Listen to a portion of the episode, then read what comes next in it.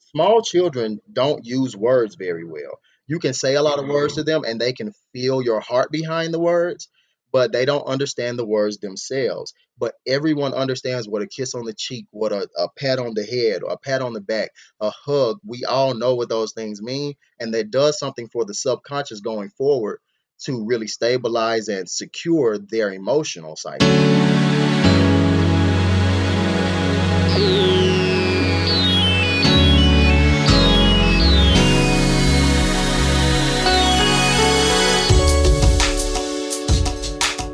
Welcome to the Fatherhood Podcast. I'm your host, Jamar Hudson, and you're in the Fatherhood. As a new member of the Hood, my goal is to use this podcast as a platform to talk about my journey as a new father. Part therapeutic, part informative, part educational. My goal is to talk about everything from adjusting to getting no sleep, changing diapers, to just hoping I get everything right. This podcast will be a space to share with you the joys, challenges, and fears of being a first time father.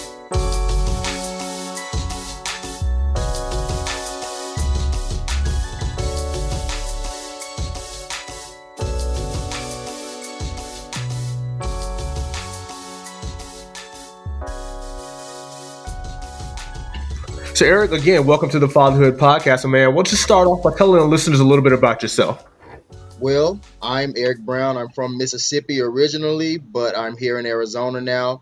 I have a wife and four beautiful boys, and we have one on the way that I am really having faith as a girl. So that's the, the brief rundown. Well, absolutely, man. Congratulations on that, and uh, best wishes to you and your wife on this this number five, which is which is uh, amazing, man. A large, beautiful family. So, just take take a little bit step further, Erick. Just tell our listeners more about your your family and your wife and kids. Well, our family is uh, is a very nuclear family, so we we don't have very many uh, extended family relatives around. It's mostly just me, my wife, and our kids on a day to day. So a lot of our time and energy goes into just keeping our our home stable. But we're thankfully to a place where we're able to do that. Uh, like I said, I have four boys. My oldest is five. Uh, then my next is three, two. I have one that just turned one two weeks ago.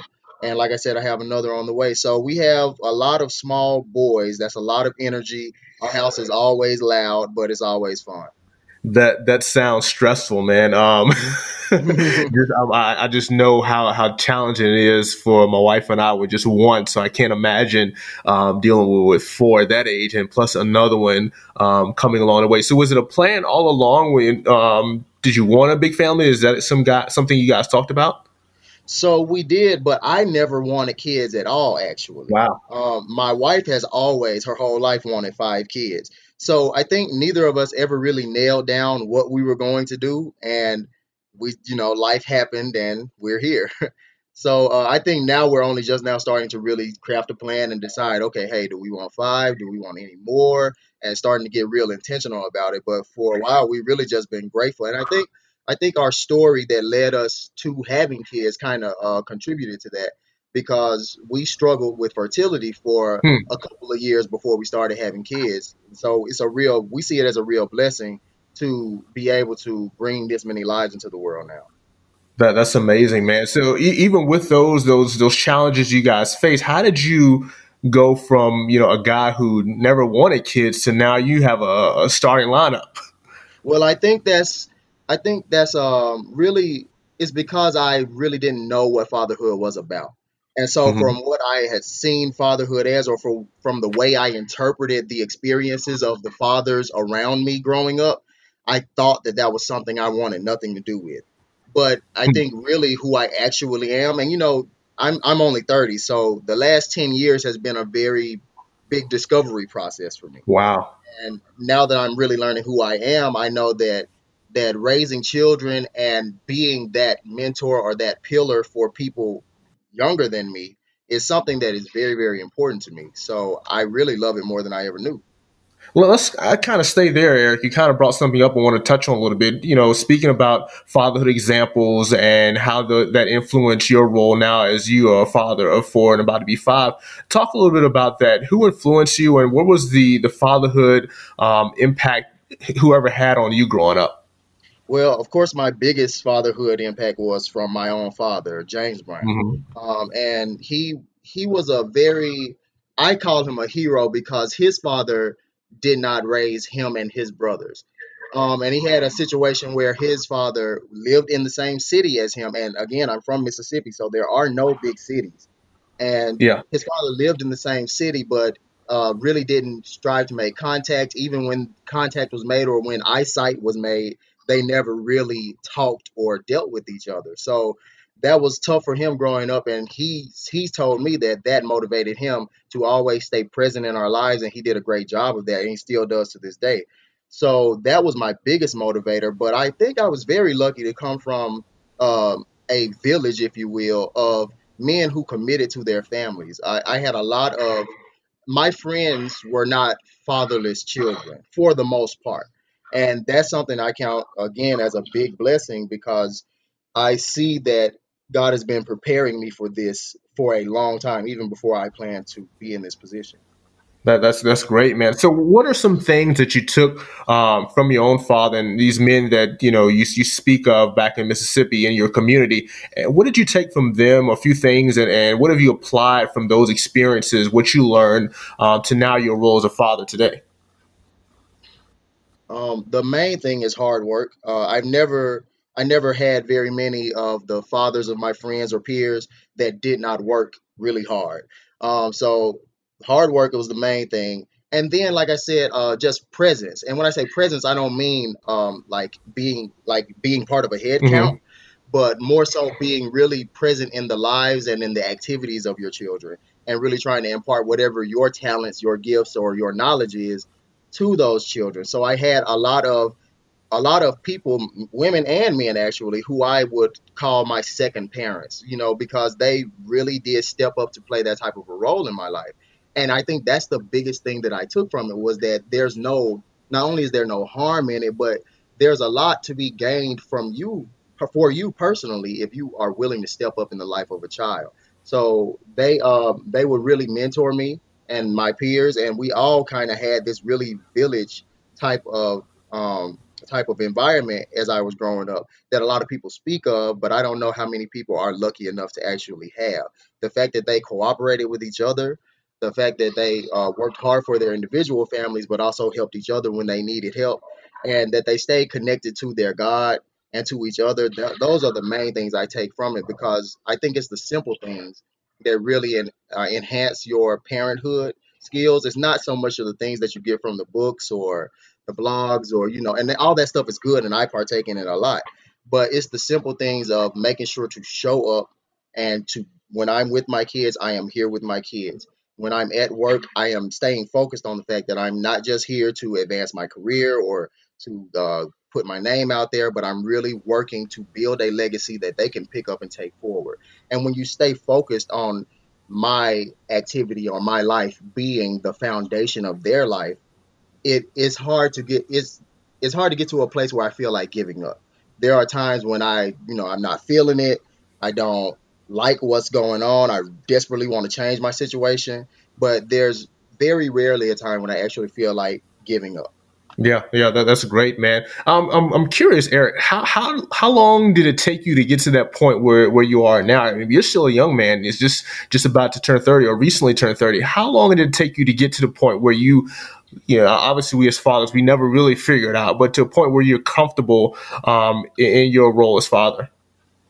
Well, that um to I want to tell a short version of the story because it was a long, but like I said, my oldest is only five, so I've only been a father five years. hmm The first two years of uh, being a parent, I really was honestly kind of running from it. It was scary, and like I said, I didn't I didn't have that village around me that my father had around him to support his efforts at fatherhood. Um, and those are to answer your question, those are the things I had I've had to work to develop. Develop a community of fathers who I connect with who can speak to speak into me and also, you know, we all need a little chiding or a little correction sometimes. And building that community has been a big part of it. Um, the number one thing has been reconnecting to God. I think when I was most afraid to step up to parent, it was because I was thinking about how I had to do it all on my own. Hmm. Um, and once I once I understood that there was a God who had placed me in this situation. I hadn't made mistakes or or had kids too early or whatever people had put in my head or I had put in my own head. God had given me lives to shepherd. And if he thought I was good enough for it, then I was. And as I started to connect with God and ask and ask God to uh, to lead me and guide me in my fatherhood efforts, he did just that. And I think he was there the whole time, but I wasn't really paying attention to that. So I say my connection to God and my connection to other fathers really brought me around and, and helped me to step up to the plate. That's great, man. I'm, curious. You know, a, a, lot of fathers that I know, a lot of fathers who may be listening to this podcast, um, are, are, currently living in a city they may not have a big network, a, a, a big family, or any family for that matter in the area. So, how did you, as someone coming from Mississippi, ending up in Arizona, how did you cultivate a network of dads? And what advice did you give to some other fathers who may be transplants to their city? What what do they need to do to to build a community and find other fathers, like minded fathers, that they can uh, help support each other? Well, I think the key word is what you just said, like minded. And for that, it requires you to really take some time, get to know yourself, um, be true to who you are, and that might take you take you some time to really come to grips with who you actually are. Like like you said, I'm from Mississippi, and it doesn't. Most people know that Mississippi is a very uh, church and religion laden mm-hmm. culture, and so for a while, I think I was running from that. I was trying to be something else to branch out to see what else life had to offer and that's perfectly fine. But i i have still spent two-thirds of my short life in that place learning how to be that person. So uh, to answer your question i leaned on church to build that community because yeah. church was always where i had that community. That's where my father had that community. That's where my village was built in church. But i would not to sound preachy i would say that whatever a father listening comes from. Whatever you come from, whoever you actually are, if uh, your family is built around some other cultural pillar, make sure that you're true to that and then just go back to that and re-engage that in the best way you can where you are because that's where you'll find people who are actually like-minded with you you can link up with people who have great ideas or uh, great customs, great ways of life that you can't really jive with, and you won't realize it until a lot of time and resources and energy has been wasted.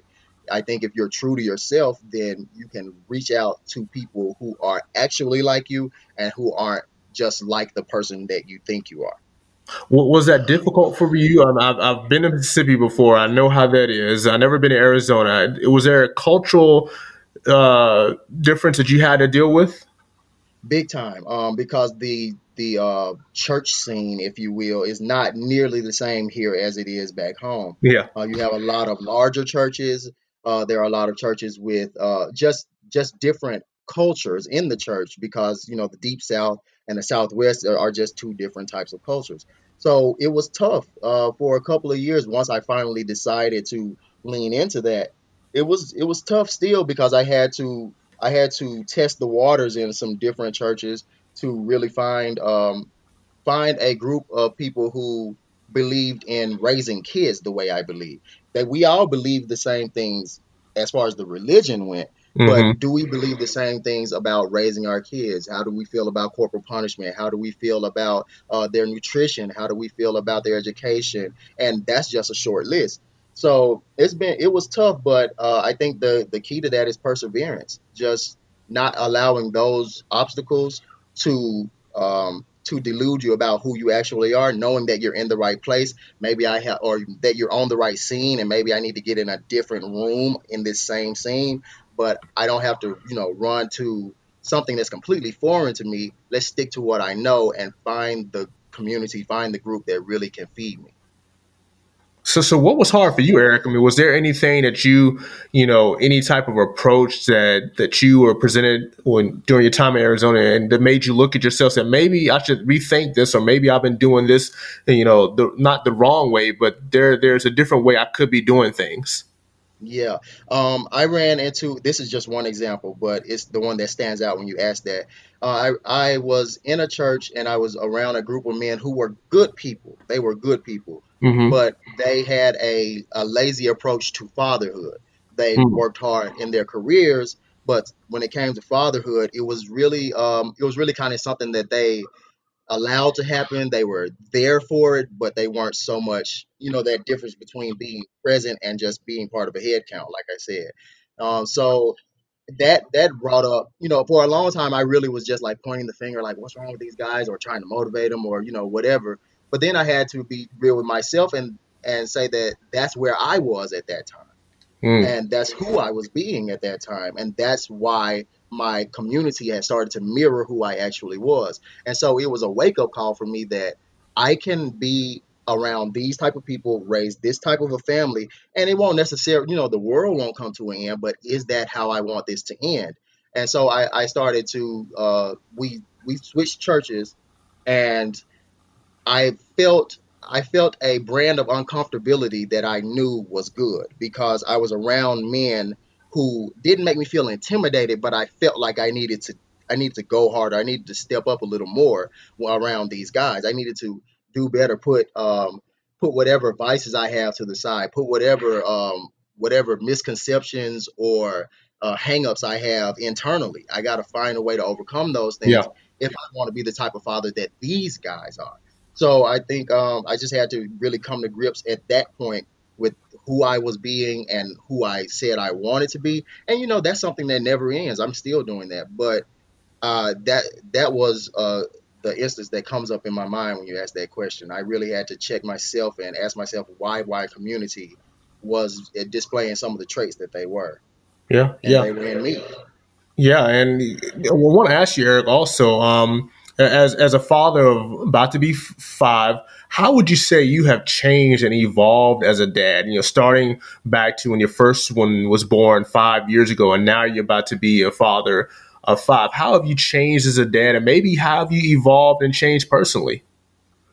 I have calmed down a ton. I think I think at the beginning I was I'm a, I'm a perfectionist kind of by nature. And yeah um, when I don't have a plan and when I can't um, control how things are going to go, I I really had no clue how um, how vulnerable and how childish I can be when when I'm not in control of how things are going. Um, but my children being born, that brought that to life for me. Um, so in the beginning, I was very very upset with myself. I was uh, just kind of irritated, like on in this irritated kind of mood so often, and it was because I did not really know if I was being a good father. I did not really know if my kids were on track for greatness or if I was messing something up or missing something right now. And there was nothing, no, fires were burning to show me that I, I was missing anything it was just that worry that I think really all new parents deal with. And that's why it's so important to build community. I think ideally, I, I would have built the community I have before I had my first child or when we found out we were pregnant. Um, because I think it's so important that when you start parenthood, you need people who can who can let you know, hey, it's okay. They they cried all night. I know that's that's how it goes. Or they they got a little sick and it ran through the house and you couldn't you couldn't heal everybody. I know I understand that's how it mm-hmm. goes. Um, but I was putting so much pressure on myself in the beginning, and now I think it's kind of cooled off to a place where I'm still trying to bring the same uh, intentionality to it, but leaving out the the worry and the anxiety. That's interesting, man, because I, I, think a lot of I know I can speak to this, but I think a lot of fathers, if you're really being honest, doubt is a lot is an emotion that we all experience. We want to make sure, you know, we're doing the right thing, and we're concerned, you know, about whether we are making the right the choices. So, how did you deal with that that doubt that you spoke of early on as as a father? Um, well, I say I'll say two things or three things. First was like I said, God. If I if I am honest, that was the biggest thing. I really started to lean on God and have faith that, like I said, if He gave me these lives, He's giving them to me because He feels I can do this, and there's no one better to father these children than me. Um, so trusting God and really connecting with His Word about me and my about my family. Um, second is my wife. I cannot say enough about how much my wife has been an anchor at how much she has helped me mature, how much she has uh, tolerated from me, and, and, just how much she still speaks into me the things that I need to continue to grow as a father. Um, I think it's so important because in our uh, American culture, at the very least, men are expected to step up and lead you know and i think that's something that's fading and changing and i'm loving that but it hasn't changed so much that we don't feel that pressure. You know when we start a family we feel like we need to have answers. When we get married we feel like we need to have uh, resources and have everything lined up. And you know that's ideal but it's not realistic for every situation. Um, and it's important to understand that if you don't have it all together you are still in process and you still have time. Every day is another chance to get it together. And that's one big thing that uh, my wife has helped me understand. So God, my wife, and then my kids themselves, they they are are so loving and so forgiving that if I'm actually paying attention to how they feel about me, there's no way that I can think I'm doing a terrible job as a father because their eyes still light up when I walk into the room. They still can't be quiet for about 35 minutes whenever I get home. They they are the confirmation that I'm clearly not um, not crashing and burning here mm-hmm. because they're too happy and bright and uh, stable for me to be completely failing. That's that's awesome, man. Uh, that's that's a great great response. I'm talking to Erick Brown on the Fatherhood Podcast today, and Erick, when we first connected, I think back in November, December, um, one of the things we were talking about uh, in our in our exchanges on DMs was affection and, and showing affection, how that's important to do as a father. Um, so, why is it important to you, uh, Erick, to to be affectionate to to your boys? I think that's something I have to give credit to my own father for. Um, he was a very and by affection, it's not just the physical affection because you know he does come from that age where you know hugs and kisses and stuff is a little bit uh, a little bit off-putting, mm-hmm. but he's still very uh, very affectionate, very warm, and uh, that's how he always was with our with me and my sister and brother. So uh, I think that foundation kind of just kind of spilled over. Like I, I really love physical affection. I, I love to give hugs and give kisses and just make sure that you know and that you can feel how much I love you when I don't have words for it or when I'm uh, too tired to do that thing you want to do. But I can sit here and if you want to sit here for a minute, we can cuddle on the couch, watch this movie or whatever. And I think it's important because um, part of the healing of black men I think is going to be tied to how close we can come, how close we can become with our fathers. Um, mm. There have been lots of strides. It's like every generation just just breaks through the next barrier. It's it's a beautiful thing to watch. And I think the next barrier for us, because you know, I think the last generation it was it was big on being present, like not not dipping on your family. But now I think you know a lot of guys are committed to staying in the home, but what are we doing in the home? And, and that's what I think my passion is is to try to uh, try to give ideas to guys who are in that same place that I was at the beginning uh, of not knowing exactly what do I do that makes me a good father. Well, well, a very simple thing that you can do and that is very important in the beginning of their lives is physical affection because small children don't use words very well. You mm-hmm. can say a lot of words to them and they can feel your heart behind the words, but they don't understand the words themselves. But everyone understands what a kiss on the cheek, what a, a pat on the head, or a pat on the back, a hug. We all know what those things mean, and that does something for the subconscious going forward to really stabilize and secure their emotional psyche.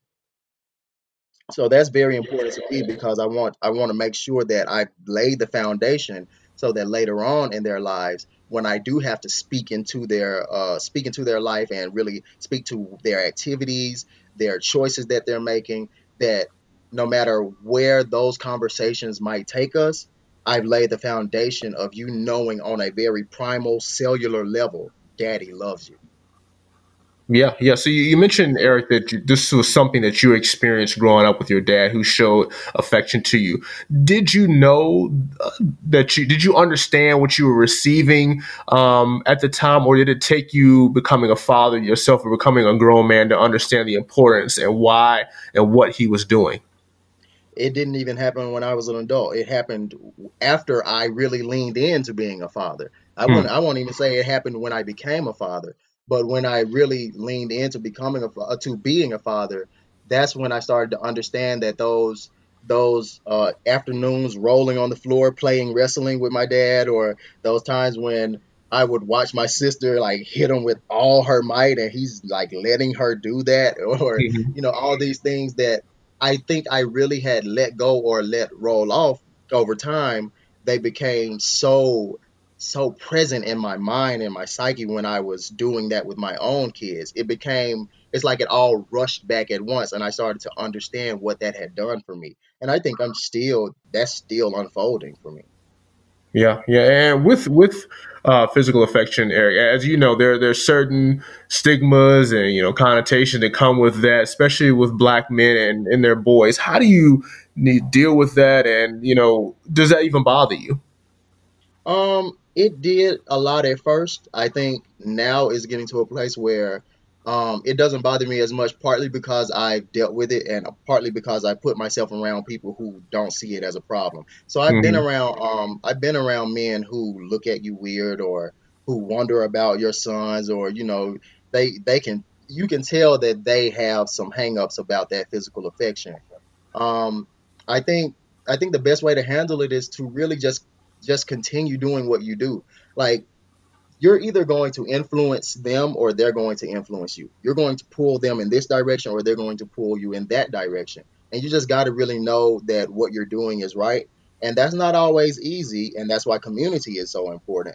But now that I've uh, now that I've connected with other men who do show that same level of affection, even to boys who don't see it as weird, who actually compliment or commend me for doing it, and say that I hey I want to be like that. Like man, I, I think that's great. Like when when I get that confirmation, then the guys who don't really see it as a good thing, I I'm more solid in what I think. I'm more solid in how I act with my children, and I know that you're in a place where if you can ever come to where I am, you will be experiencing something better. I'm not going to step backward for you. Um, so I really do want to show men that that's that's nothing to fear, and it, like I said, it's so important to the kid's psyche, and it's important for me too. You know, if I come home from a, a long day and I get hugs given back to me, that helps me with dealing with my day, with going into the next day. I mean, it's a it's a reciprocal effect. So it's it's something that I hope any man who's wondering about it that you'll at least give it a try, that you'll lean in and just love, show all the love that you have to your children and watch it come back to you. Yeah, yeah. So, so I'm wondering, man, who is, or have you ever had someone, or one of your boys, or or any any guy you've come in contact with who knows this is how you conduct yourself? Have Have you ever had anyone question you? Like, how did those conversations go? Well, I've I've never had anyone directly question me, and I think that helps too. That helps me know that I'm right because I get funny looks. I can, you know, you can tell when people have been discussing you, you know, when you weren't around. I've had that kind of feeling, but I've never had anyone like directly confront my physical affection. And I think when when I'm able to slow down and think about things and not be so anxious, I can interpret that as a sign that there's absolutely nothing wrong with it because no one can find any any way of actually challenging it. Um, so no, I, I've never had really that conversation of like why do you do this or why are you that way? But i i can tell that i'm influencing certain people just from the conversations that i've had of the tone that i want to be like that or i hope i can i see what you're doing and i like that. But i've never had anyone really challenge it. And, I guess another question I would have was: Is is that something that your wife was on board um, with immediately, or did she have to see it to really understand that that's how you wanted to to father? Um, I think I think she she is supportive of it. Uh, we've never that I can remember had a real uh, talk about it, but mm-hmm. I think with her background coming from uh, uh, a home where her father was outside the home, that in any measure I take, any efforts I make in loving my children, physically or otherwise, she is all for it. Um, she, like I said, she is really the the glue that has really held me in place for so long. Like she she really affirms and supports most of what I do. And if it's not something that's right, then she'll let me know. But yeah. that's something that she's always supported. Well, that that's great, man. And in addition to you know a physical affection, Erick, you know another passion I've, I've come to learn about you is your your commitment to taking care of your mental health. Um, talk to us a little bit about how you you know approach mental health and how do you make that a priority um, while at the same time taking care of your responsibilities as a dad. Um, well, I I'm getting a lot of experience in the um, in the field of mental health. I'm now working with the seriously mental ill. I'm uh, I'm just a case manager, so I do a lot of social work type things. But before this job, I worked in direct service with uh, mostly with patients of schizophrenia, and I learned a lot of stories. And one common thread that I found through those stories was that, and these were all men. Um, these men had had been had been abandoned, but most of the time deeply abused by their fathers. That was like the the common thread through all these different people from different backgrounds, different ages, different demographics, but that's the common thread. Um, so that has only strengthened my, the importance of mental, mental health for me. Um, it's important to keep my own mental health in check because I know now that a lot of uh, the the failures I made in the first couple of years of parents parenting were because of my anxiety and depression that I had not really dealt with or confronted. Um, since I have uh, I have gone through counseling, I have done group sessions, I have done uh, church counseling with pastors, and I've done a lot of a lot of work just doing that internal work with my wife and by myself. Um, and all of those things are important. It's important to get the professional help. It's important to do your work individually. Um, and it's important because your mind is where all of your decisions come from. And parenthood is mostly a decision making game. It's not mm-hmm. so much, uh, it's not so much uh, just anything else. It's really just about the decisions that you make on a daily basis. All of them are going to affect your children now or in the future. So if your mental health is not stable, then you start to make decisions that are going to adversely affect them now and in the future. And I've seen, I've now come to understand that so much of what I've dealt with throughout my life, especially my childhood, was not because people um, were just out to hurt me or that they didn't care how things affected me, but it was because they had they had mental issues that they had not dealt with. For instance, um, my mother, for a long time, our relationship was strained, especially in my teens. And I've come to understand that she was dealing with serious depression in those times. That she, because of church culture and Mississippi Southern culture kind of all meshed together, mm-hmm. mental seeking professional help for mental health is like, like what? No, yeah. you don't do that. Yeah. So, um, there was so much help that so many people around me, not just my mother, that's just one example, but so many people around me needed. I, I, like I said, my father's situation with his father growing up is something that we've dug into. Now that I'm an adult and a father, I've, I've dug into that with him. We've had uh, actually on my father's side, there are many cases of schizophrenia or other mental health issues that have deeply affected the family. So now that I'm in this field and I'm able to share information and kind of be that impetus for those conversations, I think there's so much light being shed on all the pains that have been experienced in my family, whether it's me, my parents and their families of origin, or even my children and their their short lives with me. So many things that you kind of want to erase from the story. I, I can explain that now because that was not just me being neglectful or being a bad dad. That was me in a place where I was sick. If I had, this is an example I like to make a lot mental health is really no different than physical health. Um, if you get the flu, if you get sick with the flu, or right now, let's say coronavirus, you're not going to be the caliber of dad that you could be. And it's not because you don't care. It's not because um, you, that, that that doesn't matter to you, but it's because your illness is really hampering your ability to step up to that plate. And I think mental health is the same way. That a lot of the things that a lot of the failures that people make in their personal lives, raising their kids, whatever it might be, are linked to the fact that they weren't well enough to do what they needed to do at the time. But also, like physical health, mental health is something that everybody is going to deal with. There mm-hmm. aren't very many people that I've ever met who have never been physically sick at all in any way. And I personally believe that there are just as few people who have never been mentally ill. Perhaps you came out of it faster because you had a better support system. Be, perhaps it had less of an effect because of your support system or because of the information that you uh, had access to. But regardless, we all go through it. And so it's something that it behooves all of us to take seriously. And I, I just really want to um, uh, influence dads to take their mental health seriously and do what it takes to stay healthy in that way so you can do the best for your children. Erick, I'm curious, man. You, you touched on fear a, a, a little bit earlier, and um, what raising boys and four now, possibly five boys. You never, you don't know yet. But what fears do you have as a father?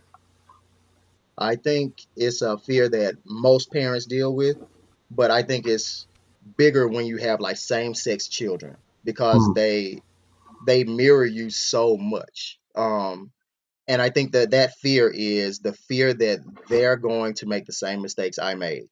Um, I, you know, I I know now, like I said, from unpacking a lot of things, a lot of mistakes my parents made, and things about their life that I didn't even know.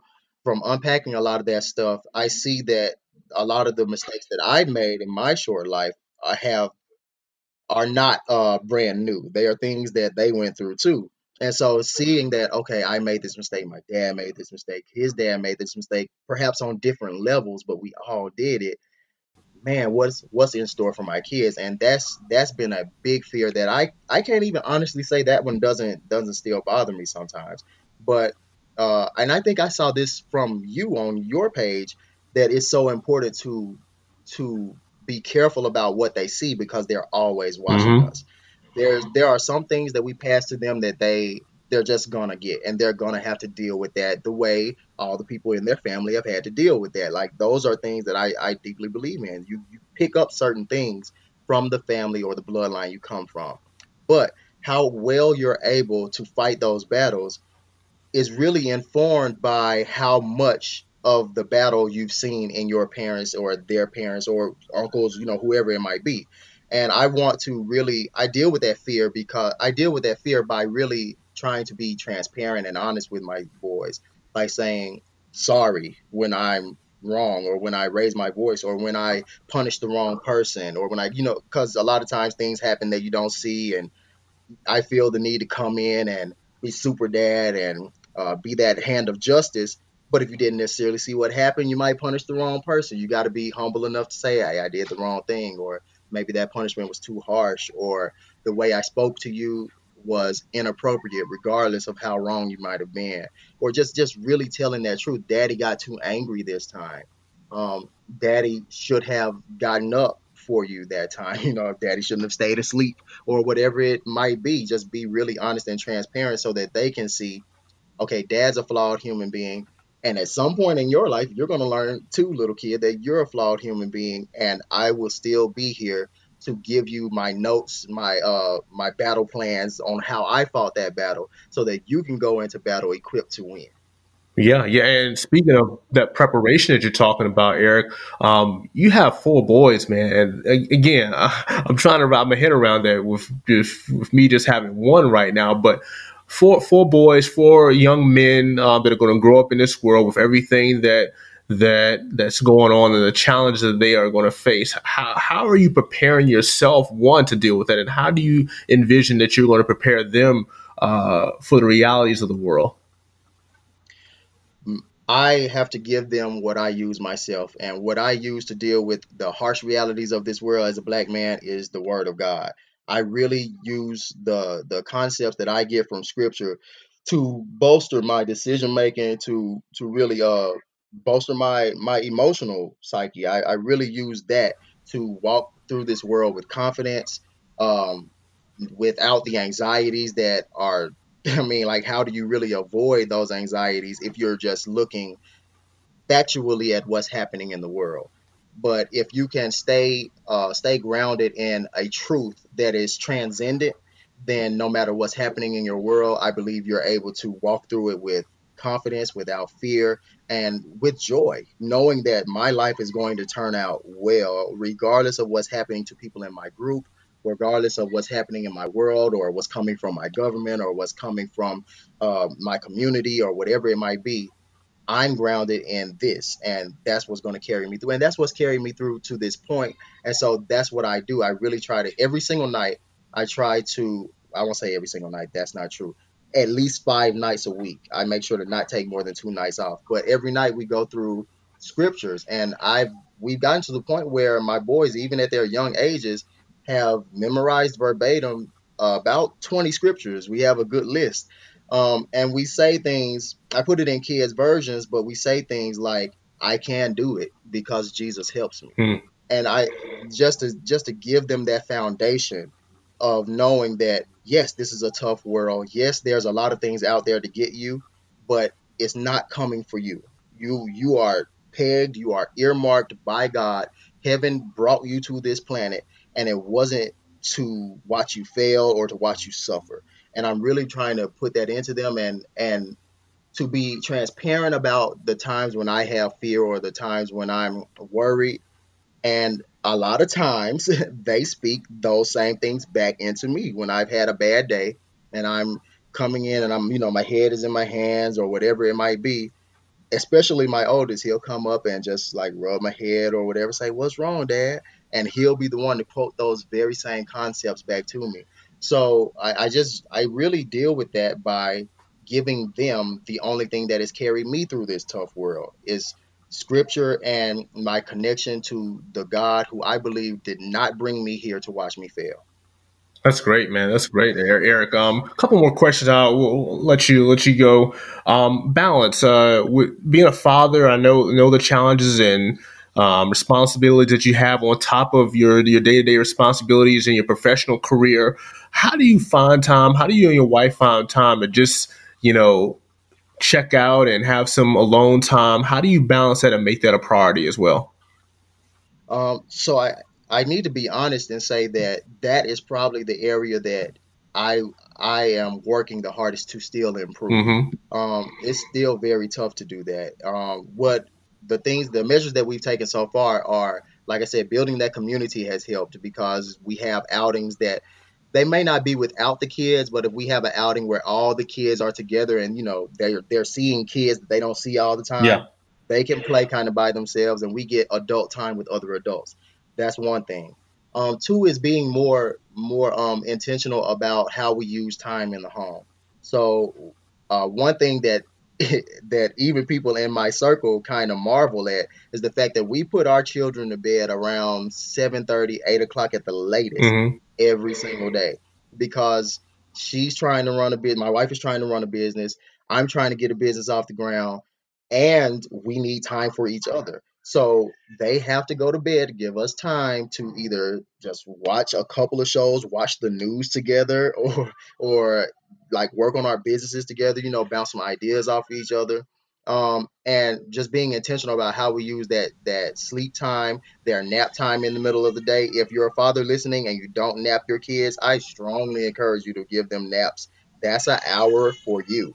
Yeah, that is an hour for you. Like do that, especially while we're working from home institute the nap. Um, and also like really scheduling our kids' activities. Uh, my wife homeschools and she is stellar at it. I mean, she is outstanding. Um, and if you check my page, you will see lots of examples of her hard work homeschooling. But that has put them kind of on a schedule. And we have time when we're all together as a family, time when it's, it's free play, go to your room and play, or we're to go outside and I'm to let you play and while you're dealing with things outside, me and mom can talk. And just, you know, those are the small things that we're putting in. But like I said, that's an area that I, I hope to grow in a lot this year. Yeah, yeah, that's great, man. So, what is the re- most rewarding part of being a father, Erick? For me, it's seeing what my sons become, like seeing, seeing uh, the efforts that I make in their life blossom into some personality trait or some uh, habit that they have, and I I like it. You know, like there there are a lot of fears that we talked about a minute ago. Those fears of uh, like how do you how do you keep them from all the harm that could come to them in this world um, how do you make sure that they are raised into a good person that you but when you see those good traits coming out when you see like i said my oldest boy quoting scriptures back to me or when i see them share with each other and i didn't have to make them when i see them uh, resolve conflicts without my intervention or when i see them teach other little children in their different circles things that those children haven't been taught in their homes those are the proudest moments when I know I am raising young men who are not just going to be good, upstanding citizens, and I want that, but who are going to have an impact on our community and our world. I'm bringing people into this world that's going to make it better.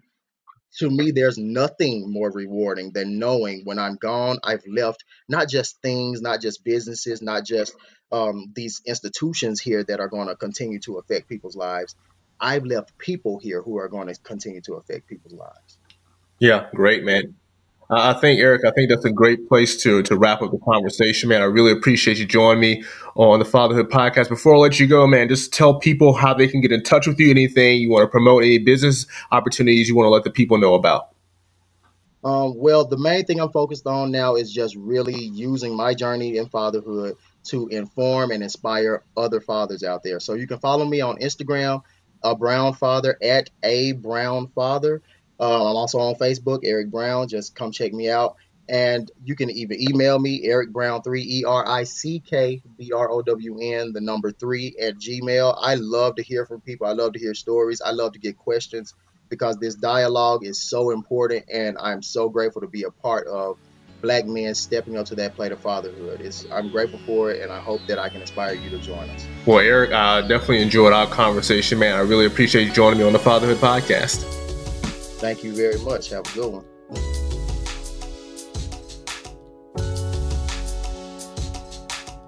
I want to thank my man Erick Brown for coming through with what was just an outstanding conversation. And as always, thank you for listening.